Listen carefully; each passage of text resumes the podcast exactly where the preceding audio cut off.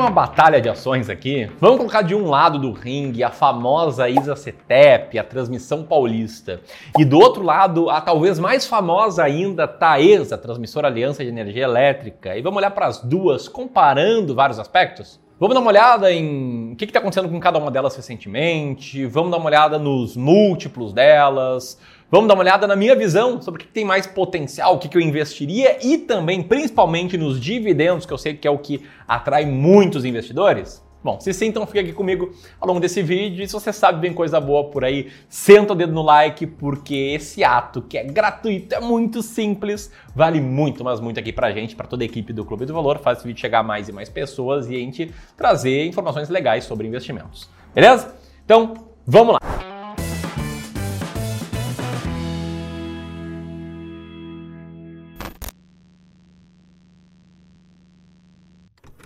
Primeira coisa que eu quero analisar aqui, eu não posso usar esse termo que eu não sou analista, mas eu quero gerenciar, porque eu sou gestor de recursos. Não, falando sério, tá? eu quero olhar um pouco aqui para a operação das empresas para te mostrar um pouco a comparação. A gente está falando aqui de duas empresas que atuam no setor de energia elétrica e no subsetor de transmissão de energia elétrica. De um lado, a ISA Citep, ela é a maior empresa privada de transmissão do setor elétrico brasileiro. Ela está presente em 17 diferentes estados e opera uma rede de transmissão por onde trafegam 33% de toda a energia elétrica transmitida no Sistema Interligado Nacional, 60% da energia transmitida na região Sudeste e 94% da energia transmitida para o estado de São Paulo. Isso são mais de 19 mil quilômetros em linha de transmissão. 26 mil quilômetros de circuitos, 2.438 quilômetros de cabo de fibra ótica, 140 subestações e a maioria das concessões tem prazo de vencimento entre 2039 e 2047. De outro lado, temos a Taesa, que também é uma das maiores empresas de energia elétrica em termos de receita anual permitida no Brasil, o RAP, que é característico né, de empresas de transmissão de energia elétrica. A Taesa está presente em 18 estados e no Distrito Federal e tem 11.685 quilômetros de linha de transmissão, mais de 1.965 quilômetros em construção, 97 subestações e o prazo médio das suas concessões varia entre 2030 e 2049, com prazo médio, na verdade, de 15,2 anos. São duas gigantes, mas comparando o tamanho, né, que às vezes não é documento, a ISA CETEP ela é um pouco mais abrangente. Bom, vou falar um pouco aqui das perspectivas de cada uma, depois vou para os múltiplos, vou te mostrar qual eu compraria hoje, revelar se eu tenho uma ou outra na minha carteira e depois fechar, claro, com os dividendos. Mas vamos lá. Perspectivas, tá? A ISA CETEP, ela teve alguns resultados um pouco mais fracos ao longo do ano de 2021. No terceiro trimestre, por exemplo, seu lucro líquido caiu mais de 50% e é claro que essa informação por si só tem que ser acompanhada dos motivos pelo qual isso aconteceu que não é o objetivo desse vídeo. Mas para não deixar passar, eu quero trazer aqui algumas informações, tá? Primeiro, a empresa informou que, abre aspas, eventos extraordinários beneficiaram os resultados de 2020 e eles não se repetiram em 2021. Além disso, o EBITDA da empresa ele caiu 5,2%, bem menos do que o lucro líquido, para mostrar como de fato existem efeitos extraordinários ali afetando a última linha. E fechou o EBITDA em 592 milhões de reais. E a receita líquida ajustada também caiu um pouco, 5,2%, para 782 milhões. Ou seja, se a receita caiu 5,2% e o EBITDA caiu 5,2%, as margens mantiveram-se intactas praticamente. E um pouco da visão do mercado. Nos últimos 12 meses, a transmissão paulista, sem reinvestimento de dividendos, tem resultado aí de uma queda de praticamente 8% na cotação das suas ações. Ah, um ponto importante, tá? Acabei de mostrar aqui no último ano qual era a oscilação das ações da transmissão paulista. Quero mostrar aqui a oscilação também da Taesa no último ano e você pode ver que essas ações, sem o reinvestimento de dividendos, subiram 14,69%. Então o mercado no último ano foi mais otimista com Taesa do que com transmissão paulista. Do outro lado do ringue temos a Taesa, que também teve uma queda no lucro líquido no terceiro trimestre do ano de 2021. Porém, o EBITDA regulatório foi de 421 milhões, um aumento de 32,6%, mesmo com a receita líquida tendo caído 0,2% para 942 milhões. Em breve a gente vai ter o resultado do quarto trimestre de cada uma dessas empresas, pode fazer um fechamento aí do ano de 2021. Lembrando que aqui o meu objetivo não é entrar com profundidade nos seus resultados, então se você quiser entender melhor, vale a pena acessar o site de cada uma dessas empresas, procurar a área de relação com os investidores e dar uma olhadinha. Tamo junto?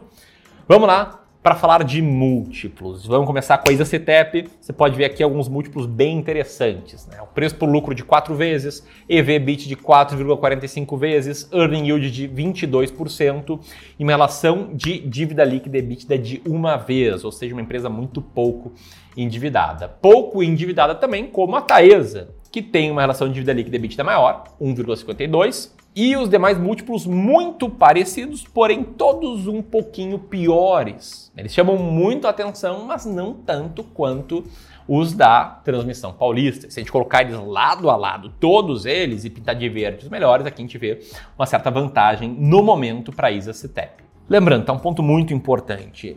Por trás de cada número tem sempre uma história. Tá? Tem sempre uma visão do mercado sobre a perspectiva da empresa, qualidade do management.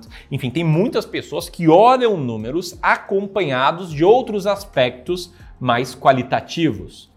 Tá? Não é essa a filosofia de investimentos aqui no Clube do Valor. Se até aqui você está gostando, senta dedo no like porque eu puxo o assunto de filosofia de investimentos para falar né, em qual empresa eu investiria hoje dentre essas duas, antes de entrar no tema de dividendos que eu sei que interessa muito de vocês. E aí, para falar sobre como eu investiria, eu preciso te mostrar esse gráfico aqui, que é um dos vários estudos feitos já nos Estados Unidos para comprovar que empresas baratas, empresas com múltiplos menores, em conjunto, vencem empresas mais caras, empresas com múltiplos maiores. É claro, é em conjunto. Isso não significa dizer que transmissão paulista, porque está com múltiplos um pouco menores, vai ter um resultado melhor nas ações do que Taesa. Mas em conjunto, se eu comprar constantemente ações mais baratas, eu vou ter um resultado melhor. Foi isso que inclusive a gente viu aqui no Clube do Valor, num backtest mais longo que a gente fez, e é inclusive o que a gente vê já gerindo carteiras de clientes já há praticamente seis anos. E aqui a gente só olha se a empresa está descontada ou não na hora de montar uma carteira e na hora de fazer o rebalanceamento. E aí o que, que a gente tem? A gente tem uma lista com ações mais baratas da bolsa, uma lista em que com o earn yield atual, a transmissão paulista está na 19 colocação. Ela está entre as 20 mais baratas da bolsa hoje. Então, se eu, Ramiro, gestor, fosse montar hoje uma carteira de ações do zero, eu compraria a transmissão paulista. E Taesa? Taesa está muito perto das 20 mais baratas. Taesa é a 25 ação mais barata da bolsa. Se eu fosse montar uma carteira com 20 ações hoje, eu não compraria Taesa mas respeitando as regras que a gente segue aqui para gerir recursos, para decidir quando comprar, manter e vender uma ação, por ter Taesa, eu mantenho ela. E sendo bem franco, eu tenho as duas ações. Não é A ou B, você pode ter A e B dentro de uma carteira diversificada.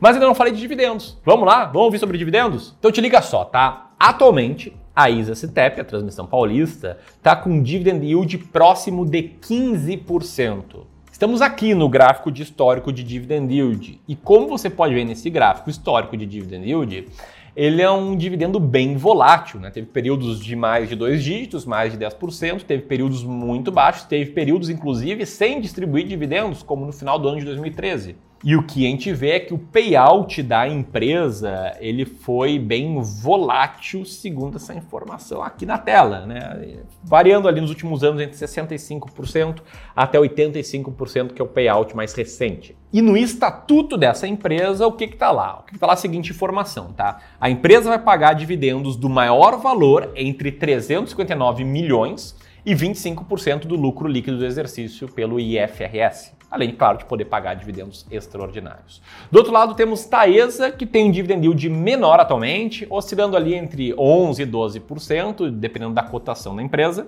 Porém, se você olhar o histórico maior, o que, que a gente vê? A gente vê uma maior estabilidade, uma maior previsibilidade dessa distribuição de dividendos. Pode ver que, historicamente, a Taesa sempre ficou ali entre os 7% e 10% ao ano mais ou menos, isso nos últimos 10 anos. Ou seja, olha, olha a pegadinha, né? Uma paga mais do que a outra hoje, só que a outra que paga um pouco menos, ela tem um histórico mais consistente de pagamento, um histórico mais consistente de payout. Como eu sempre te falei, por trás dos números existem histórias, existem outros fatores que muitos levam em consideração na tomada de decisão. Bom, se gostou e quer conhecer melhor o nosso trabalho aqui no Clube do Valor, a gente está no momento com aplicações abertas para o nosso serviço de Wealth Management, serviço perfeito para quem tem um patrimônio maior no longo prazo, 500 mil para cima, 1, 2, 5 milhões de reais. Nesse serviço a gente te entende, entende sua tolerância ao risco, entende seus objetivos e juntos construímos uma carteira feita sob medida para você.